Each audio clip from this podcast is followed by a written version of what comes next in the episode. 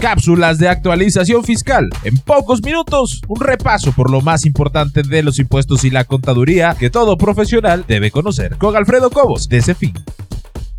Hoy nos toca hablar de los viáticos, un gasto muy común en las empresas y que tiene importantes requisitos a cumplir para garantizar que sean deducibles. Vamos a comenzar por el principio. ¿Qué son los viáticos?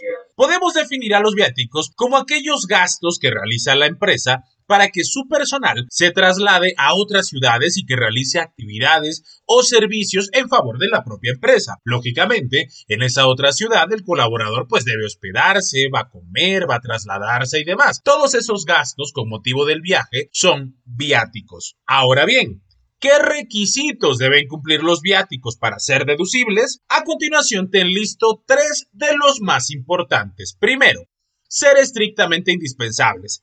Este es el primer y más importante requisito de todas las deducciones y para el caso de los viáticos debe haber razón de negocios para el viaje, es decir, no se vale que metamos las vacaciones del representante legal o de los dueños de las empresas. Debemos justificar ¿Cuál es la actividad de negocios? Puede ser, por ejemplo, promoción de ventas, puede ser capacitación, Puede ser el cierre de acuerdos, prospectación de clientes, compras, reuniones con proveedores, etc. Pero en todos los casos debe haber un motivo por el cual se realice el viaje, una razón válida, necesaria e importante para la empresa, una razón de negocios para hacerla. Y esto debe estar respaldado, sí o sí, con un oficio de comisión, donde conste quiénes van, qué harán cuántos días permanecerán fuera de la ciudad y el monto de los viáticos asignados. Como mínimo, estos datos. Aunque por supuesto cualquier dato adicional que tú consideres útil también sirve. Eso, el primero de estos tres requisitos indispensables para los viáticos. El segundo distancia del domicilio fiscal. Para que podamos deducir viáticos, los gastos de viaje como hospedaje, alimentos y demás deben realizarse en zonas cuya distancia del domicilio fiscal sea de al menos 50 kilómetros a la redonda o más. Así lo establece el artículo 28 de la ley del impuesto sobre la renta